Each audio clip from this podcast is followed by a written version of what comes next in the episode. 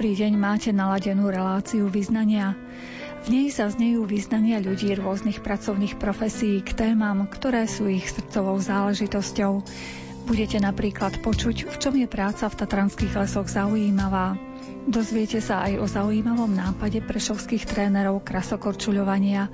Tí sa začali venovať aj deťom s mentálnym handicapom. A hoci v súčasnosti nemôžeme cestovať k našim českým susedom, do Prahy sa vyberieme rozhlasovou linkou prostredníctvom rozprávania pedagóga, ktorý tam študoval a stále sa tam rád vracia. Na príprave dnešnej relácie spolupracujú Jakub Akurátny, Jaroslav Fabian a redaktorka Mária Čigášová. Nech sa vám dobre počúva.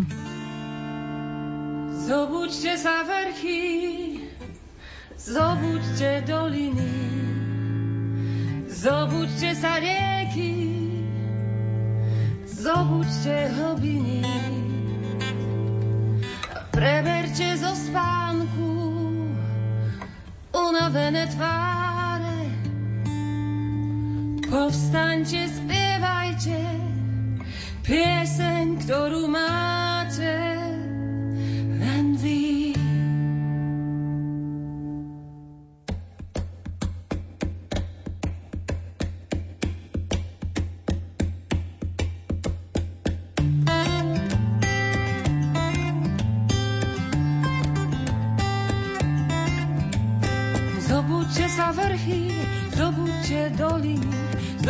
sa rieky, zobuďte hlbiny, preberte zo spánku unavené tváre, povstaňte, spievajte pieseň, ktorú máte len vy.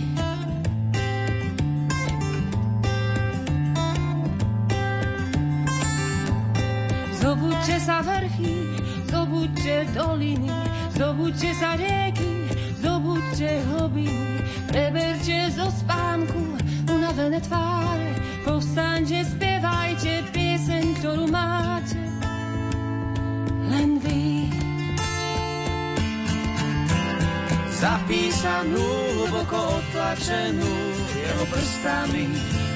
utkanú. Zapísanú, hlboko otlačenú, vo vás uloženú.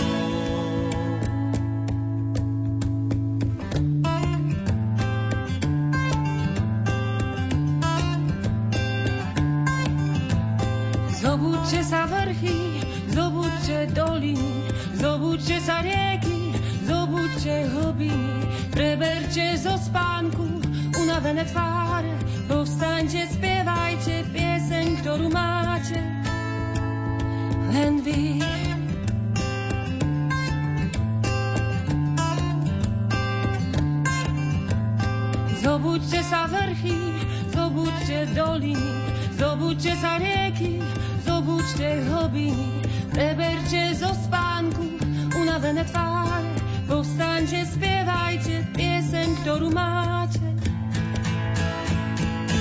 len vy. Zapísanú, hlboko otlačenú, jeho prstami utkanú.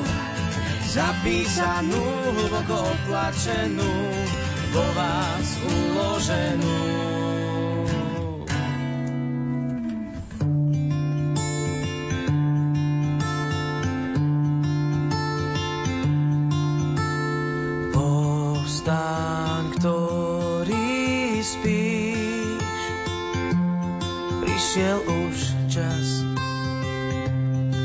prišiel už čas. Hmm.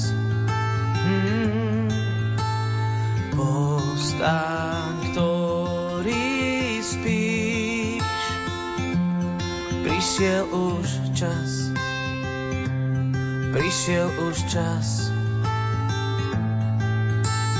Postaň, ktorý spíš, prišiel už čas prišiel už čas.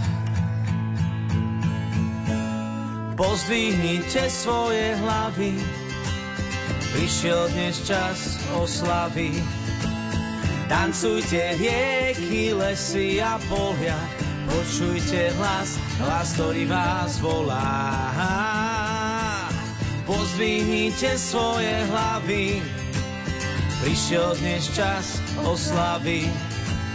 Tancujte rieky, lesy a polia, počujte hlas, hlas, ktorý vás volá. Tatranské lesy sú pravidelne skúšané rôznymi kalamitami, či už vychricami alebo aj škodcami. Na ne musia reagovať lesníci, ktorí majú lesy vo svojej starostlivosti. O tejto problematike sme sa porozprávali s Petrom Špickopfom zo štátnych lesov Tatranského národného parku. Tatranské lesy sú skúšané pravidelne vetrovými kalamitami a už od tej najväčšej kalamity v roku 2004 aj pravidelne podkorníkov kalamitou, čiže likožrutom. A dá sa voči tomu niečo robiť? Alebo teda robíte ako lesníci? V rámci tej našej lesníckej činnosti robíme len tie práce, ktoré nám umožňuje legislatíva. To znamená, v tých nižších stupňoch, v 3. 4. stupni spracovávame klasickým spôsobom likožrutom napadnuté stromy a v tých vyšších stupňoch, kde je bezasahovosť, tam bohužiaľ sme len štatisti. Nebolo by potrebné aj tam niečo urobiť? Áno, ale v podstate problém je v tom, že sú rôzne uhly pohľadu na spravovanie územia. Z toho pohľadu nášho lesnického a historického bolo jasné, že v rámci likožruta sa dá bojovať len tým, že v podstate ten strom napadnutý sa zreže a následne sa vykonajú ochranné opatrenia. To znamená odkôrni alebo sa odvezie preč. To znamená aj v tom najprísnejšom stupni sme v minulosti riešili takéto opatrenia, pričom drevo ostalo na mieste, ale strom bol takýmto spôsobom ošetrený a ten likožrút bol ako keby utlmený alebo zastavený. A v súčasnosti teda už vám nedovolujú zákony takéto niečo riešiť? Tak v súčasnosti podľa legislatívy, hlavne z pohľadu zákona o ochrane prírody a krajiny, máme územie v 5. stupni, kde je to bez zásahu, to znamená, že či je likožrút alebo nie je likožrút, kalamita sa nespracovala. Ten likožrút asi nepozná tie naše zákony, viete, on z hora môže zísť aj dole. Tak áno, likožrút nepozná nielen zákony, ale nemá ani hranice. V podstate ide za potravou a za sexuálnym púdom, takže rozširuje sa, umožňuje mu to podmienky, takže sa rozširuje. Aj v súčasnosti badáte, že ešte ďalej pôsobí ten likožrút v tých lesoch? Áno, áno, však likožrút je v podstate stále na utlme. Kým má čo likožrút žrať, tak pôsobí. Vašou úlohou je treba aj vysadba nových lesov v Tatrách? Samozrejme, zo zákona o lesoch automaticky vzniká povinnosť po vzniku holiny aj túto plochu zalesniť. Z časti robíme umelé zalesňovanie tzv. a čas nám pomáha príroda v podobe prirodzeného zmladenia, takže plochy sú zalesňované. A koľko trvá, kým vyrastie taký les? No to je dobrá otázka, to je individuálne. Možno poslucháči zaznamenali taký spor, že aktivisti tvrdili, že je veľa holín, kde lesníci tvrdili, že tam už je les. Takže v podstate tá jedna definícia, ktorá hovorila, že tam nemáme les, hovorí, že les je len vtedy, ak sú stromy vyššie ako 5 metrov. My lesníci hovoríme o tom, keď je tzv. zabezpečená kultúra. To znamená, že mladé vysadené alebo prirodzene naletené stromčeky už sú sebestačné a už začínajú odrastať. To znamená, že keď je holina už zalesnená, tak už je tam štádium lesa. Aj holina je štádium lesa. Už keď vlastne sú tam stromčeky, z ktorých bude les, tak možno to považovať za les. Áno, tak my to aj považujeme. Je to stále lesná plocha, porastená lesnými drevinami či už hlavnými alebo ešte len prípravnými, ako by napríklad jarabína, breza, jelša, ale stále je to les. My to považujeme za les. A tá kalamita a ten likožrúd nejako ovplyvnili aj živočístvo, ktoré bolo v Tatrách?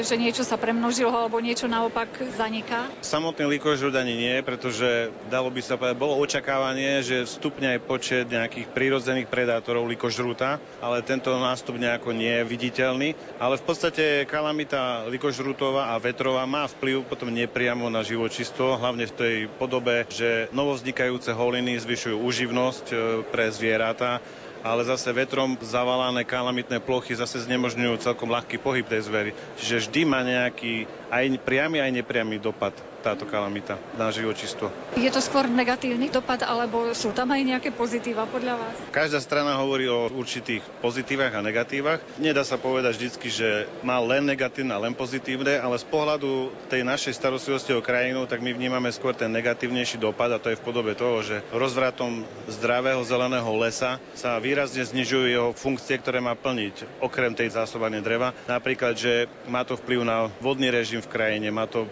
vplyv na klimatické funkcie lesa, má to vplyv na protierózne účinky lesa. Takže my vnímame ten rozpad z dospelého zeleného lesa dosť ako negatívne. Samozrejme, druhá strana hovorí aj o tom, že na tom mŕtvom dreve sa nachádzajú iné živočichy, iné organizmy. To je pravda. To znamená, vždy sa na to treba pozerať z toho uhla pohľadu, ktorý chceme obhajovať.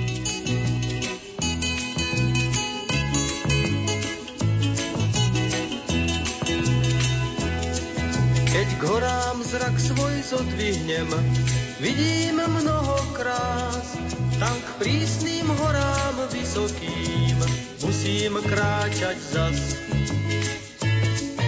Na pleciach ťažký batoh mám, odchádzam do hor s ním, strmou sa cestou uberám tým stenám tatranským.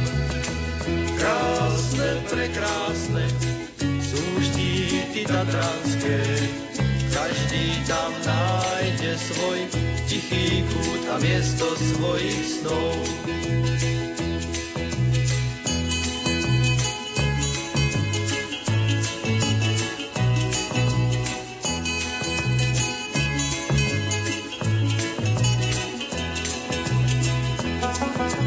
Cesta zdá sa nekončí,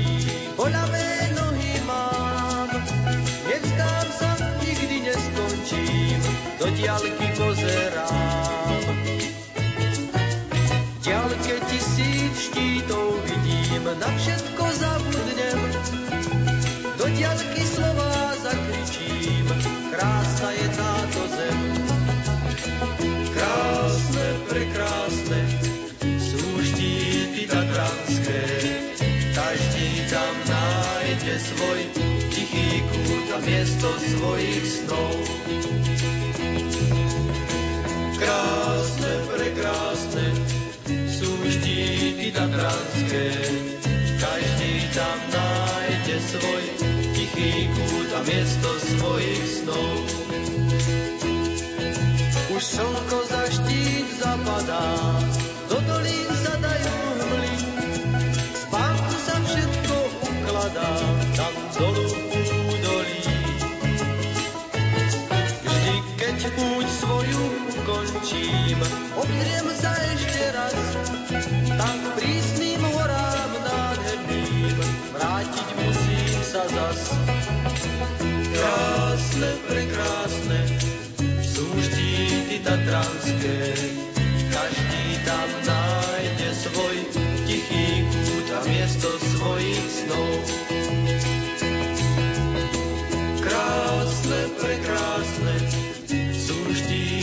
Sme zaznamenali v médiách, že sem tam nejaký medveď vám tam zavíta až k ľudským obydliam. Je to bežný jav už teraz v Tatrách? Problematika medveďov je dosť taká citlivo vnímaná, predovšetkým ľuďmi, ktorí žijú v danom území, pretože ťažko vysvetlíte človeku, že je to v poriadku, keď každý deň sa potýka s tými reálnymi problémami, že ich medveď navštevuje obydlia, prevracia koše, ohrozuje svojou prítomnosťou. Pravda je taká, že medveďa populácia sa vzmohla a dosť výrazne oproti tomu, keď ten národný park vznikal. Čiže veľa ľudí si môže dať teraz na mieste otázku, či táto zácna šelma vyžaduje ešte tak striktnú ochranu v podobe neregulovaniu, pretože môžeme si povedať, že problémy spôsobuje určitá časť populácie, hlavne tá, ktorá je zvyknutá na človeka, tzv. synantropné jedince. To znamená, že je na mieste otázka, či tieto jedince by nemali byť z populácie odstránené a tým pádom by sa z časti eliminoval problém. Lebo ďalším problémom je aj to, že tie medvede majú voľný prístup k odpadom. To znamená zabezpečiť odpady tak, aby ani jeden medveď sa k ním nemohol dostať, to je len jedna časť problematiky. Druhá časť je odstrániť tieto problematické jedince a potom vystane otázka, či naozaj nie je vhodným spôsobom nejak treba regulovať stav medvede populácie na Slovensku. Nehovorím v Európe, lebo medveď ako šelma je chránená.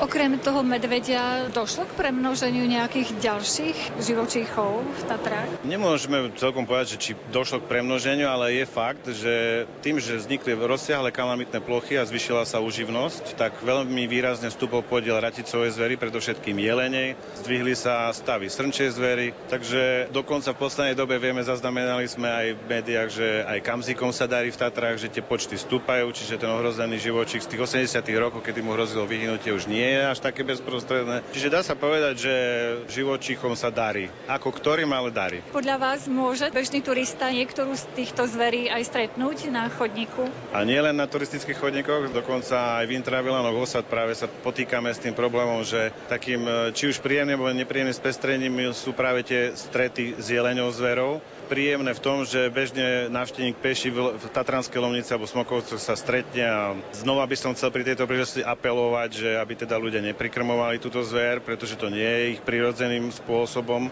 potravy, že aby prijímali potravu z ruky človeka, pretože potom aj nepriamo ich môže ohroziť tá zver, alebo naopak tým zvýšeným pohybom po intravilene je ohrozovaná aj doprava automobilová, smrteľné úrazy hrozia. Neprospieva to ani tým zdravotným účinkom tej zvery, hlavne z pohľadu trávenia a tých ďalších vecí. Takže nie len na turistických chodníkoch, ale aj v intravilánoch sa môže stretnúť bežný návštevník vysokých tatier so zverou. Čiže by ste odporúčali len pozrieť sa na tú zver a radšej ani sa nepribližovať napríklad a v žiadnom prípade nekrmiť. Áno, určite rešpektovať to, že vidia tú bežne divožijúcu zver, rešpektovať pravidlo, ktoré platia v zoologických záhradách, nekrmiť to je akože prvá.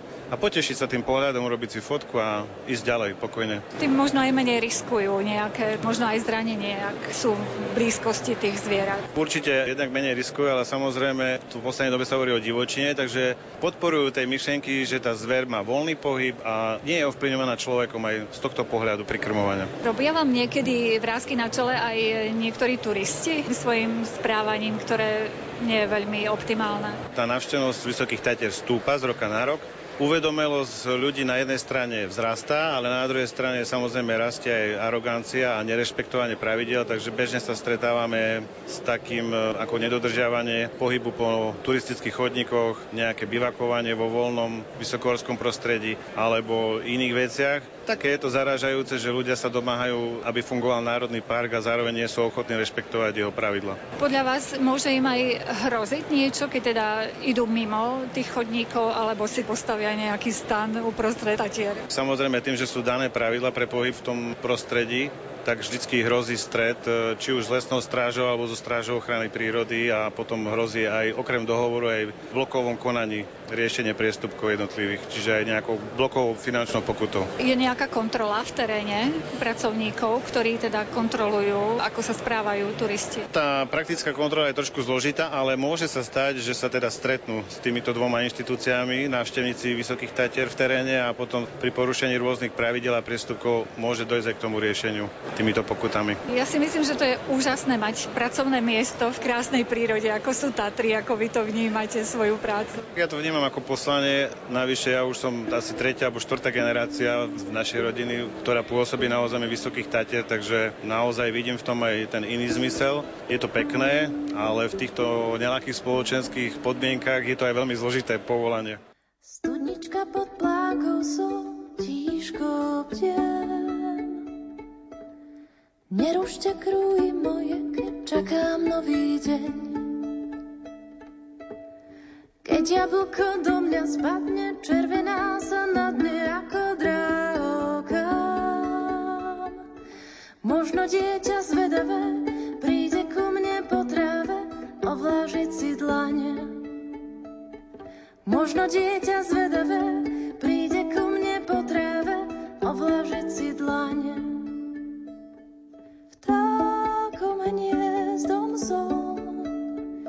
Ich spev je mojou modlitbou. Vtákom hniezdom som, ich spev je modlitbou. Na čo plánka Znáša trpko z jej plodov, sa ma často dotýka.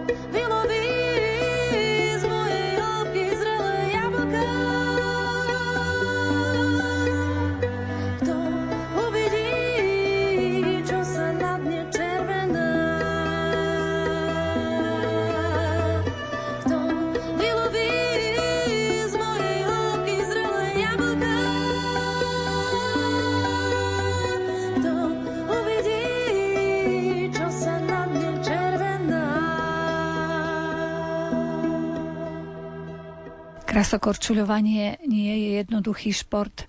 Vyžaduje si dobrú kondíciu a tvrdú disciplínu.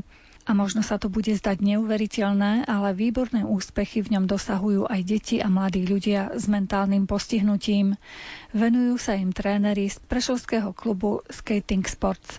Viac nám o tom povedala pani Mária Pucherová. V rámci výkonnostných športovcov robíme takú ako prípravku alebo výuku korčulovania každý rok od začiatku do konca sezóny. A prišla za nami mamička, ktorá má syna Olega, ktorý má ťažkú mentálnu retardáciu. Mal vtedy 7 rokov a chcela ho naučiť korčulovať. Bolo ťažké Olega zaradiť do klasickej prípravky medzi zdravé deti, nakoľko reagoval úplne inak. Nechcel sa prispôsobiť, nechcel počúvať, nechcel robiť vlastne nič.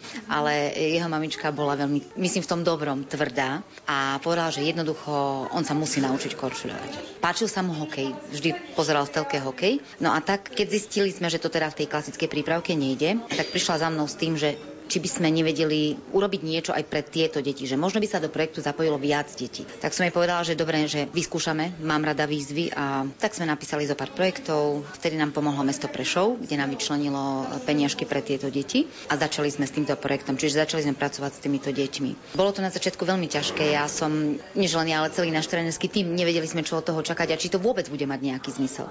Ale po prvom roku to bolo úžasné. To sme nečakali vôbec taký úspech. Všetky deti korčujú školujú same.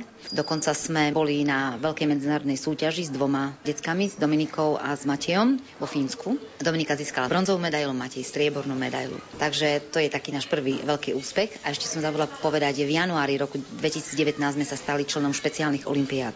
Špeciálne olimpiády sú celosvetová organizácia, ktorú založila pred 50 rokmi pani Kennedyová, sestra prezidenta Kennedyho, lebo oni mali sestru Rosemary, ktorá mala autizmus. A tieto špeciálne olimpiády sa vlastne rozšírili do celého sveta a majú zastúpenie aj na Slovensku. Zastrešujú letné a zimné športy ako klasické olimpiády. Čo sa týka krasokorčulovania a rýchlo korčulovania, alebo teda tých korčuliarských športov, sme jediní na Slovensku, ktorí to robia. A sme na to patrične hrdí samozrejme a hlavne na úspechy tých našich zverencov. V roku 2021 máme nominovaných 7 športovcov, čo sa týka zimných športov, korčuliarských športov, na celosvetové olympijské hry, ktoré budú vo Švédsku. Takže verím, že sa tam nominujú a splnia požadované bodové kritéria, aby sme tam mohli ísť plnej zostave. To je až neuveriteľné, veď tých rokov, ktoré uplynuli, nebolo až tak veľa. Dva roky, čo robíme s týmito deťmi a fakt, nechcem, aby to vyznelo, že tak frázovito, ale áno, naši tréneri im dávajú veľa, lebo ich naučili strašne veľa. Ale tie deti nám dávajú možno oveľa viac, ako si to vieme pripustiť, pretože tá radosť spontánna a tá srdečná radosť, to vychádza od nich zo srdca. A to je také úprimné. Je to ťažká, ale veľmi pekná práca. A som rada, že sme sa na to dali a že sme to dotiahli zatiaľ tam, kde sme to dotiahli a verím, že úspešní budeme aj do budúcna. Čiže za zakladateľa možno považovať toho Olega. Áno, Oleg je vlastne náš taký prototyp alebo náš taký maskot a je to strašne živý, úžasný chlapec a ešte musím povedať, že naozaj všetci rodičia, aj my to vidíme samozrejme na deťoch, ale oni sú s ním každý deň. Oni trénujú vlastne s našimi zdravými deťmi. My sme sa snažili o začlenenie vlastne týchto detí medzi zdravých, aby aj tie zdravé deti sa naučili vnímať tieto deti ako súčasť svojho života. Nie rozdielne. A veľmi sa nám to darí. Oni si navzájom pomáhajú, rozprávajú sa spolu. Čiže je to také naozaj veľmi, veľmi pekné a tie detská získali potom lepšiu koordináciu, viac rozprávajú, nemajú problém s cudzími ľuďmi. Čiže zistili, že vlastne tí cudzí ľudia nie sú ich problém, alebo nemusia sa ich báť. Dobre sa o tom rozpráva, ale keby ste to videli naživo, je to úplne, úplne niečo iné. Si našli kamarátov aj medzi zdravými deťmi a naopak zdravé deti majú kamaráta s nejakým obmedzením zdravotným. Čiže taká prirodzená integrácia to je vlastne.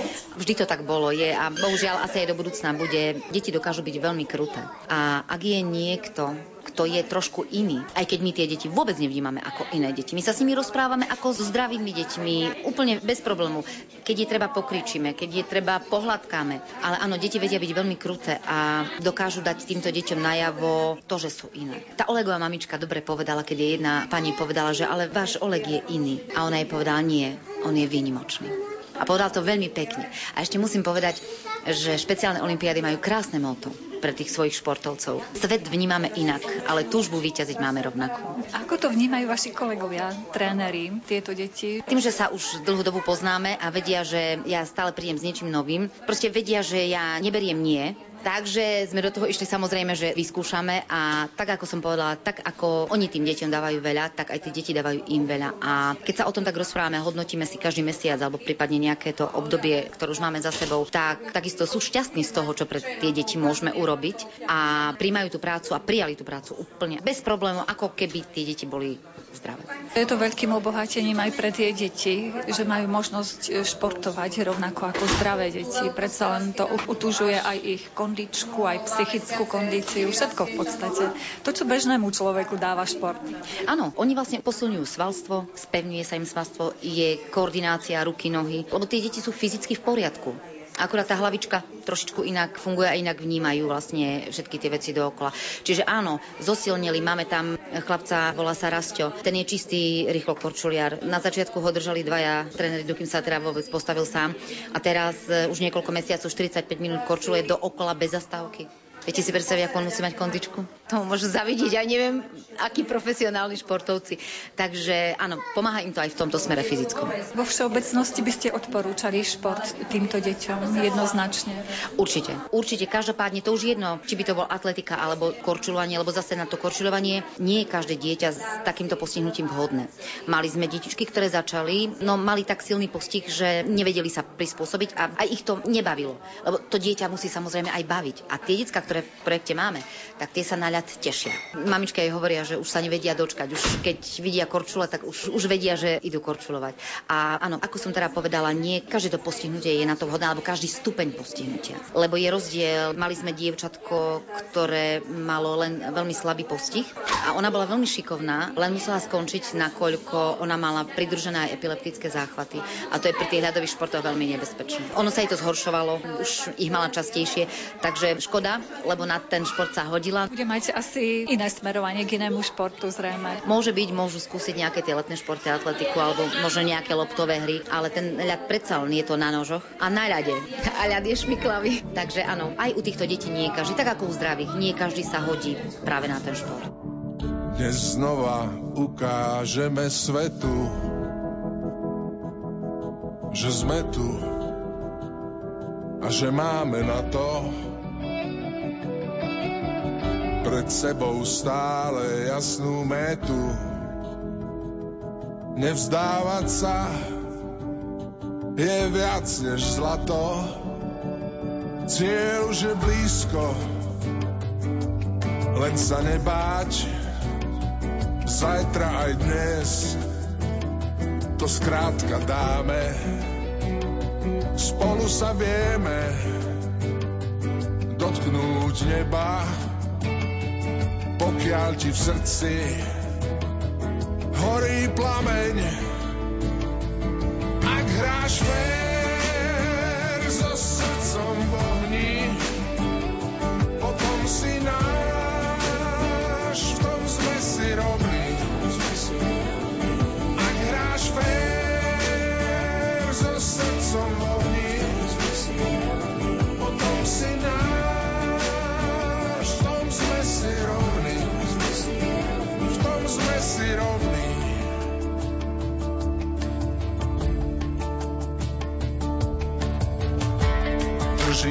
spolu, to nás ženie.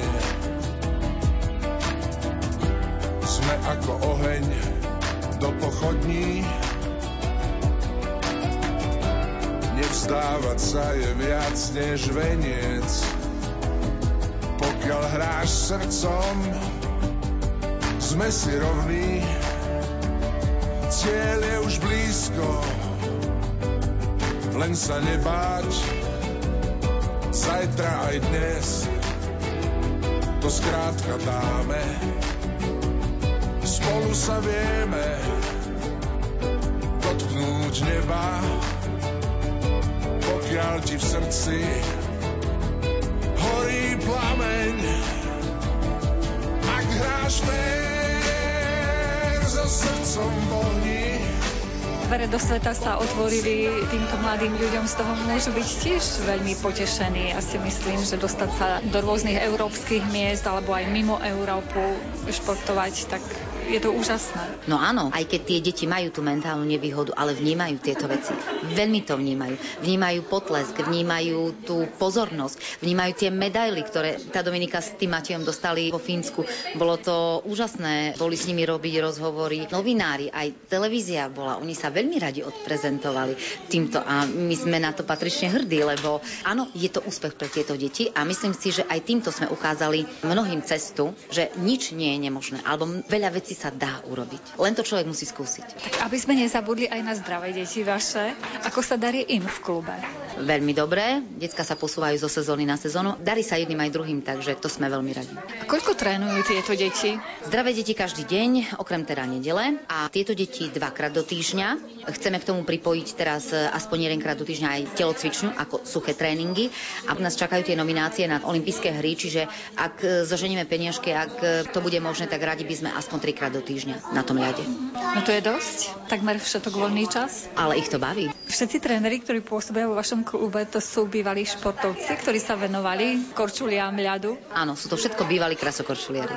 A dokonca ešte musím povedať, na to som trošku pozabudla. V tých špeciálnych olimpiádach existujú aj páry na ľade, unifikované páry, kde jeden športovec je mentálne znevýhodnený a druhý je zdravý. Oslovili sme dievčatá, výkonnostné pretekárky, ešte ktoré súťažia, či by boli ochotné vytvoriť takéto páry s týmito deťmi. Takže áno, čiže okrem toho teraz máme tri unifikované páry. No na čo čakať, povedzme si. Ak sú možnosti, tak poďme, posúvajme svoje hranice. Naozaj, aj tieto deti za tie dva roky posunuli neskutočne svoje hranice. Veľmi, veľmi ďaleko. A ja si myslím, že je do budúcna aj im to pomôže v tom ich svete alebo v tom ich vnímaní toho sveta. A pokiaľ to dieťa nie je nejak obmedzované niečím, nevidím dôvod, prečo nevyskúšať čokoľvek. S takým nadšením o tých svojich deťoch rozprávate, či zdravých, či so zdravotným obmedzením a pritom tak väčšina nad nimi láme palicu, že to sú takí, len do mobilu pozerajú, ale ako vás počúvam, tak dokážu každý deň trénovať a ísť si za svojim cieľom. Majú aj mobily, jasné, že majú ale majú svoj režim. Oni chcú, lebo ich to baví. Áno, a keď sa im darí, tak vidia aj ten úspech a majú aj tú motiváciu. Čiže áno, ja si myslím, že áno, je dnes bohužiaľ doba mobilov, internetov, ale oni majú toho pohybu dosť, čiže myslím si, že aj nejakú tú hodinku denne si ten mobil zaslúžia. Prečo je podľa vás dôležitý šport v živote detí a mladých ľudí? Čo ich učí? K čomu ich vedie? Šport ich učí, môžem povedať, že k veľmi veľa veciam. Jednak je to usmernenosť, čiže nejaký režim. Viem, že idem do školy, viem, že mám tréning. Po tréningu sa učím alebo hrám alebo proste niečo. Čiže je to ten režim. Je to tá vytrvalosť, pretože učiť sa nové veci, to nie, že prídete na tréning, hneď na prvýkrát to viete. Nie. Čiže trpezlivosť, vytrvalosť, húževnátosť a aj trošku taká tá bojovnosť, že áno, chcem vyhrať. A takisto môžem povedať, že deti sa učia ísť nad svoje hranice, ako sa hovorí, alebo dosiahnuť tie svoje hranice. Že idem do toho maxima, lebo e, my stále hovoríme, nemôžeš, nevládzeš, ešte stále vládzeš. Ešte nikto z vás nesiahol na dno svojich e, možností. Myslím, že sú takí pevnejší, sú takí životaschopnejší. Lebo ten šport a zvlášť krasokorčovanie je veľmi tvrdý šport. Veľmi náročný šport, ale krásny. Je to vlastne tanec na ľade.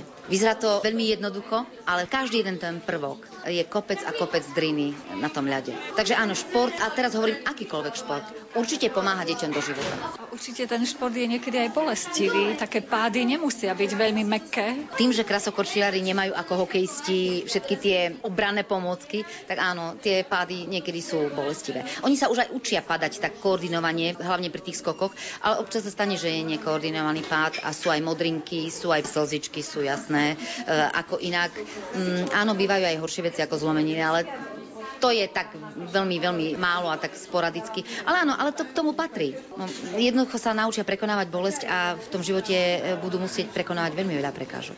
Prečo práve krasokorčuľovanie sa stalo aj vašim životným motom? Ja som tiež bývalý športovec, robila som športovú gymnastiku a hádzanú. S korčuľovaním som nemala nič spoločné, ale moja dcéra, keď mala 6 rokov, si vybrala krasokorčuľovanie. Teda ona si vybrala, že korčuľovanie, že chce sa naučiť korčuľovať. No a keďže bola veľmi šikovná a darilo sa jej, by som povedala, že až extrémne rýchlo, tak teda zostala pri tom krasokorčuľovaní. No a ja keď som si predstavila, že budem dni tráviť na zimnom štadióne, kde je zima a ja som teplomilný človek, tak nebolo mi to dvakrát jedno. Ale už čo by človek pre svoje dieťa neurobil. No a darilo sa jej tak, že je 5-násobná majsterka Slovenska. No a tým pádom už som pri tom krasokorčovaní zostala. Keďže jej ocko je bývalý hokejista, tak nejak ten ľad asi asi mala dané z hora, neviem. Aj takto sa dá prísť ku krasokorčuľovaniu, ako vo vašom prípade. Napriek tomu, že máte rada slnko, ste na ľade. Áno, tak za tých 11 rokov, čo som pri krasokorčuľovaní, tak už som sa veľa, aj keď som nekorčuľovala, veľa som sa naučila, ja sa veľa pýtam, chcem vedieť, kde sme, e, niekde vonku, ja sa pýtam, ako to tam funguje. Čiže učím sa vlastne stále a hovorím, za tých 11 rokov už som sa naučila, myslím, že celkom dosť, ale ešte vždy to nie je všetko. To ešte netušíte, ktorý šport sa pribalí? No dúfam, že už to nebude nejaký iný, ale už pri tom zostane, lebo už mám pocit, že trošku tomu rozumiem, aj keď hovorím, korčilovať viem, ale nikdy som nebola krasokorčiliarka, ale rozumiem tomu už za tých 11 rokov si myslím, že celkom dobre, takže už by som rada aj pri tom zostala a rozvíjala to ďalej. Aj s tými svojimi zverencami vlastne, ktorí vám robia radosť? No jasne, samozrejme. A bola by som rada, keby sme sa rozširovali postupne, pomaličky, ale áno, aby nás bolo stále viac. Ľady je z vody zrkadlo, hladké, klské, lesklé, studené. Aby dobre dopadlo, na ňom každé tvoje šantenie.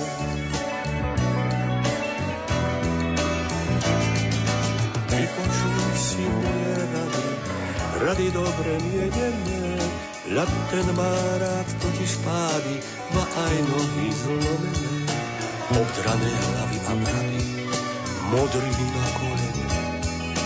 Vypočuj si moje rady, rady dobre mienené. Keď tam prídeš prvý raz, drž sa radšej krata. Prvý krok je istejší, keď budete dvaja na ľade sa Nechci byť hneď prvý. Ľad je síce kamarát, ale veľmi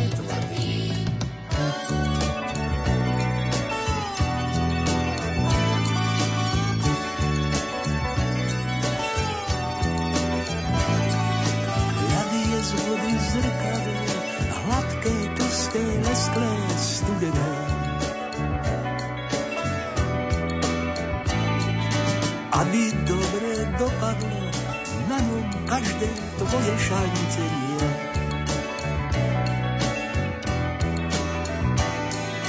Vypočuj si moje rady, rady dobre mienené, ľad ten má rád totiž pády, ba aj nohy zlomené.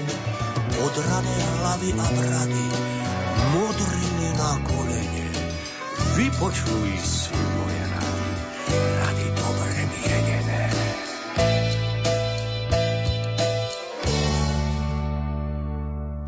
mesto Českej republiky Praha je trvalo zapísané v spomienkach pedagóga pána doktora Jána Zachariáša.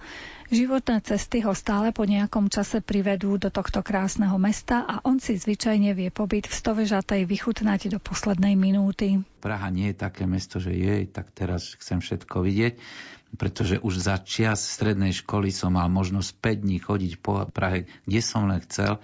No ako v tedajšej dobe ma fascinovali severoamerickí indiáni, tak trikrát po sebe som bol v Náprskom múzeu a hneď vedľa bola Betlehemská kaple, to vtedy boli v móde husiti. No ale potom ma život tam privial druhýkrát na Spartakiade tej poslednej československej ako vojaka. V živote by som nepovedal.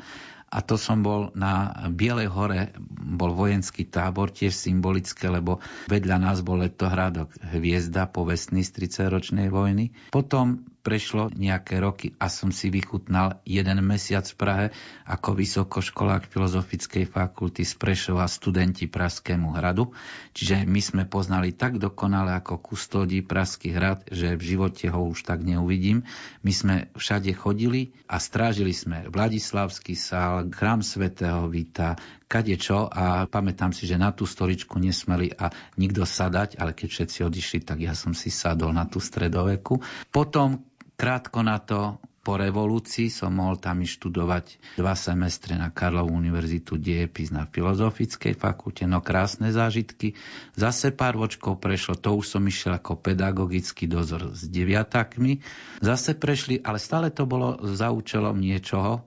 A teraz som išiel do Prahy s tým, že idem cieľene a s radosťou tam, kde chcem a si to užiť a boli dušičky. Nie dušičky celkom nie, lebo už druhého som bol doma, ale všetkých svetých som absolvoval tam, tak to musí byť na takých pekných miestach. A to sa mi splnilo. Skúste prezradiť, že ktoré miesta ste stihli navštíviť. Rozhodol som sa, že za dva dní, lebo dva dní boli cesto na dva pobytu, to je taký krátky výjazd, nemôžeme vidieť všetky atrakcie Prahy, kým nám uvoľnili hotel, niekedy v polke prvého dňa pobytu, tak sa prešlo tými miestami Karlov most, nie najprv e, u konia, Václavák, smerujeme na staromestské námestie, počkáme na tých panáčikov a poštolíkov, ako tam prejdú na Orloji, potom smerujeme ku Karlovmu mostu a ideme smerom po zámeckých schodoch hore a boli sme krásne ubytovaní na Floretánskej ulici, no krásny začiatok. A potom prišlo to, že kde chcem ísť.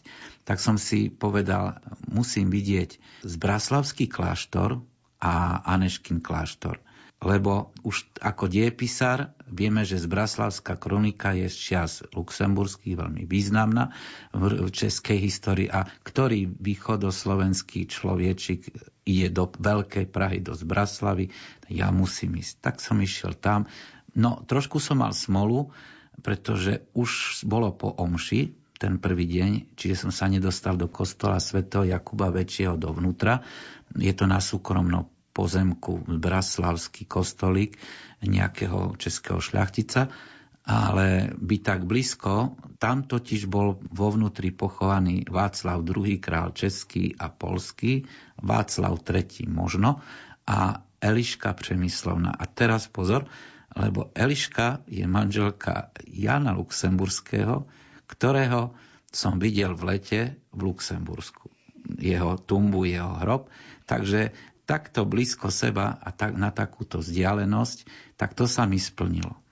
Ďalšie putovanie bolo do Aneškinho kláštora, lebo tam sú zase iní přemyslovci, nie sú väčšina tých najvýznamnejšie pochovaných na hrade, ale keďže som po stopách tých kráľovských zameraný, Aneškin kláštor zosnovala, postavila alebo uviedla do pozornosti práve Aneška Česka, ona tam pochovaná nie je, lebo za husických vojen ju mnisi schovali. Vieme, aká bola situácia a bol to trošku potom aj problém pri jej kanonizácii v novodobej histórii, lebo jej relikvie sú potrebné pri...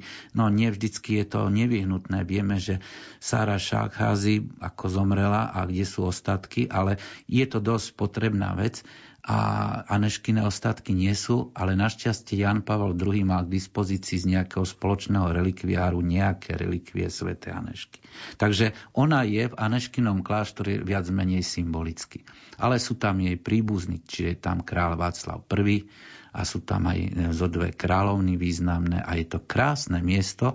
Nie je to funkčný kostol, je to gotický priestor, ale tie priestory sú určené kvôli akustike na koncert, ako koncertná sála a dajú sa tam robiť krásne sakrálne programy je to trošku ďalej od tých centrálnych vecí, takže Aneškin kláštor na Františku a Zbraslavský kláštor e, v tej veľkej Prahe smerom na juh, tak to, to bola tá moja cieľená cesta do Prahy.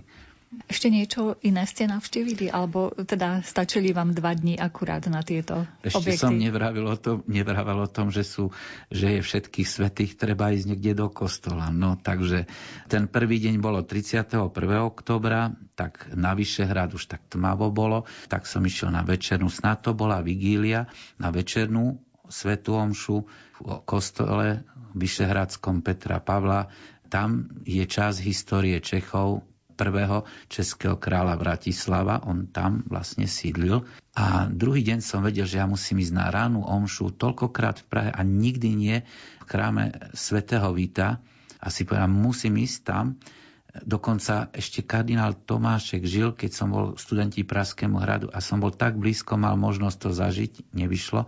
Ale teraz som išiel na siedmu, tak som bol naozaj jeden z prvých, čo tam stál pred kostolom na hrade Dostal som sa do toho úzkeho priestoru kaplnky, jednej uzatvorenej v chráme svätého Vita, kde bola taká malá omša, pár ľudí tam bolo, ale mal som aj takú odmenu za to, keď to skončilo, tak krásne duchovne naplnený, som sa mohol krásne poprechádzať po celom chráme svätého Vita a prejsť tumby, Přemysl Takar prvý, Přemysl Takar druhý, čo poznáme z tých kníh dejepisných od Žemličku a tak ďalej, zážitok.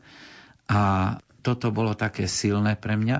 A v ten deň som poznával ďalej Prahu, zašiel som aj na fakultu, lebo spomienky nedajú, ale už tam tie mená neboli tých spred 30 rokov pánov profesorov, lebo čas ide. Ale po obede sa blížila tretia hodina, idem na staromestské námestie. Vedel som to z mobilu, že o tretej má byť v Týnskom chráme, má byť e, tiež omša. No dve omše za deň, takto som bol vtedy dosť až e, zbožný. Dobre, však áno, má to byť niekedy, ale tak tá sviatočná chvíľa to do, tomu dodávala ten poput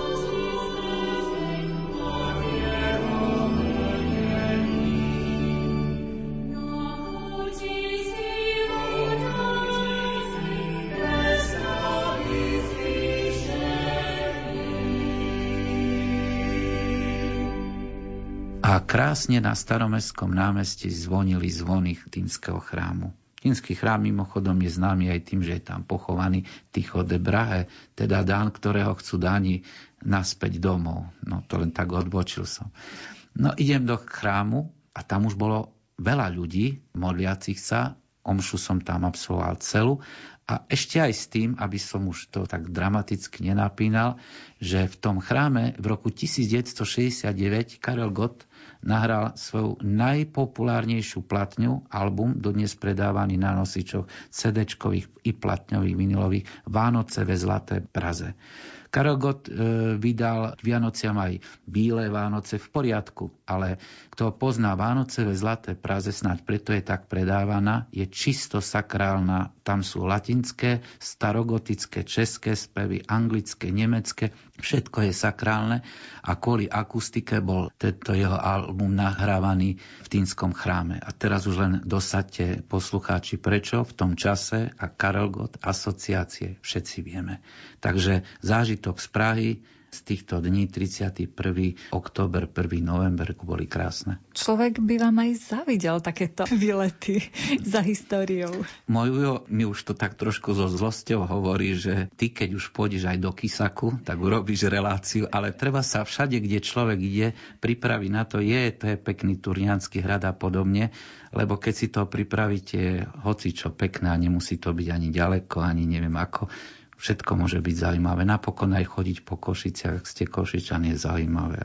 Ale možno, že menej tam bolo návštevníkov v Prahe teraz v tých chladnejších dňoch, lebo my sme boli s, s rodinou e, uprostred leta a tam sa nedalo prejsť cez Karlov most kamarát práve, on sa k tomu tak postavil z inej strany, on bol zúfalý, ale ja mu to musím uznať, pretože na tých vypichnutých miestach, a to je Karlov most, staromestské námestie a hrad, lebo ja som na tom hrade vo Vite pozeral si chrám Svetovita, 5 ľudí, vy ste tady ešte? No, ale potom, tú hodinu potom, mám to na fotkách panoramaticky sfotené, tie zástupy ľudí vstúpi do hradu, no neuveriteľné dačo, že mne pripadala Praha vtedy ako invázia, to bolo niečo ako Benátky v lete tak husto, ale nie po celej Prahe, len tých, na tých miestach vypiknutých, neuveri, tam sa nedalo miestami prejsť. Čiže naopak, ľudí tam chodí veľmi, veľmi veľa na niektoré miesta. Je to také miesto, že sa tam fotí a plno, plno, toto bolo. Kam povedú vaše kroky najbližšie? Sen by tu bol, ale úplne z iného súdka.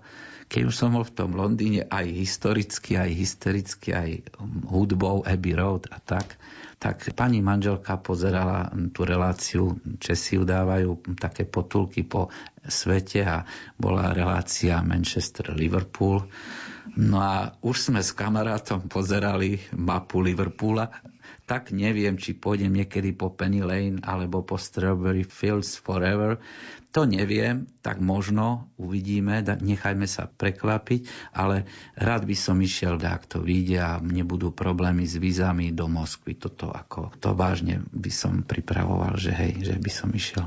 Ešte ste sa nevzdali toho. Toho som sa nevzdal. Tento raz to bude to eh, východné plúce podľa svätého otca Jana Pavla II. Východné plúce z Európy, lebo plúca západ-východ. A k našim českým susedom by ste sa ešte vybrali? Je tam niečo pre historika eh, zaujímavé? Antikvariáty. Antikvariáty, to je radosť. To áno že tam si prídete na svoje. No to bola tiež jedna čiastočná náplň mojej dvojdňovky tam. A čo ste si priniesli?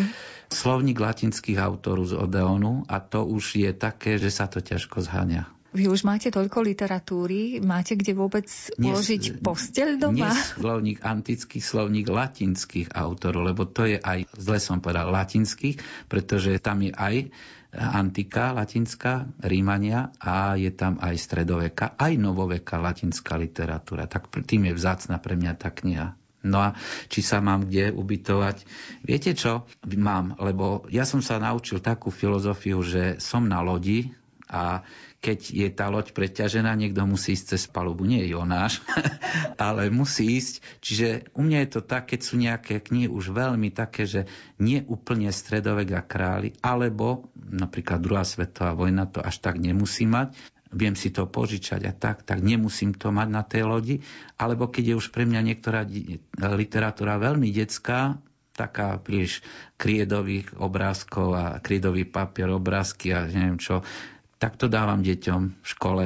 Sa mi stala taká komická situácia, niečo hovorím a dieťa doplňuje ma nejakou rímskou vojnovou taktikou. A to skade, vieš, vy ste mi dali knihu. Takže ja knihy mám doma, potom ich presuniem do školskej knižnice kabinetu nakrátko a potom zavolám deti potek. Ako chceš, ako chceš a tak. Čiže viem na tej lodi plávať už dlhodobo a stále sa ešte mestím v izbe svojej. Áno, odporúčam túto taktiku. Nemať všetko, to nie. To je potom už krečkovanie. Keď sme už pri knihách, viem, že vy spracovávate tých svetých kráľov, príbuzných. Áno. Postupujú vaše práce na nejaké Postupujú, ďalšie knihy? žiaľ veľmi pomaly, ale teraz som v anglosaskom Anglicku a to je to je dosť zložité, no tam, ale baví ma to. Možno, už zajtra zase pozriem nejakú túto Etelbertu a koho, tak budem skúmať ďalej pomaličky, ale ide to tak z kročika na kročik, áno.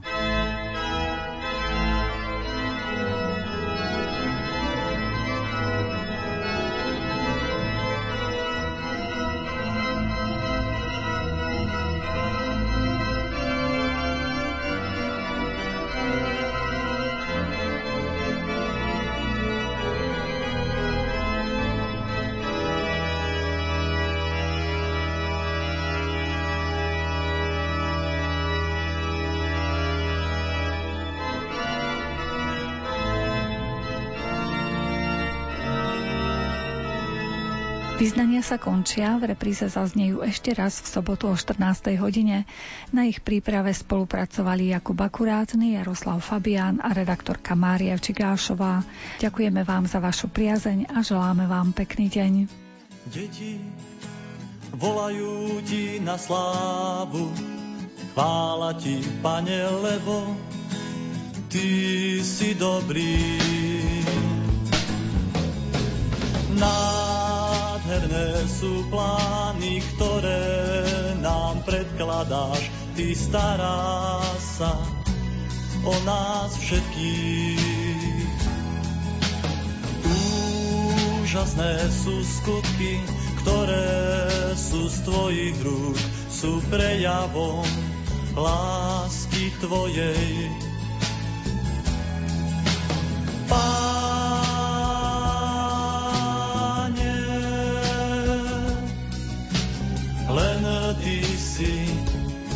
kráľom. Deti volajú ti na slávu, chvála ti, pane, lebo ty si dobrý. U teba na veky je milosrdenstvo, ty dávaš nám odpustenie lásku si daroval nám slavým hriešnikom z lásky si sa obetoval. Páne,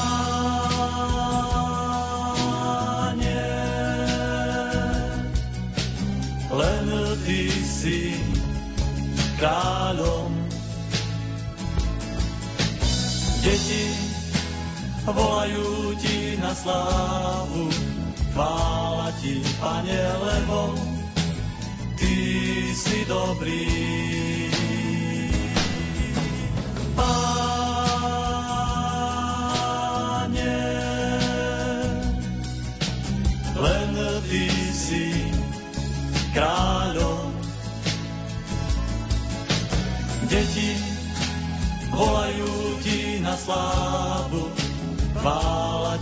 Pane, lebo ty si dobrý. Len v tebe najvyšší pozdvihnú sa duše, tie, ktoré klesli hlboko.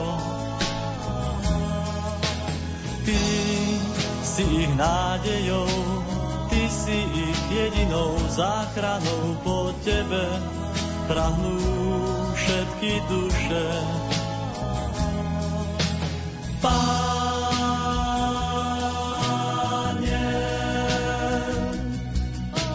len ty si kráľom. Deti volajú ti na slávu, chvála ti, pane, lebo ty si dobrý.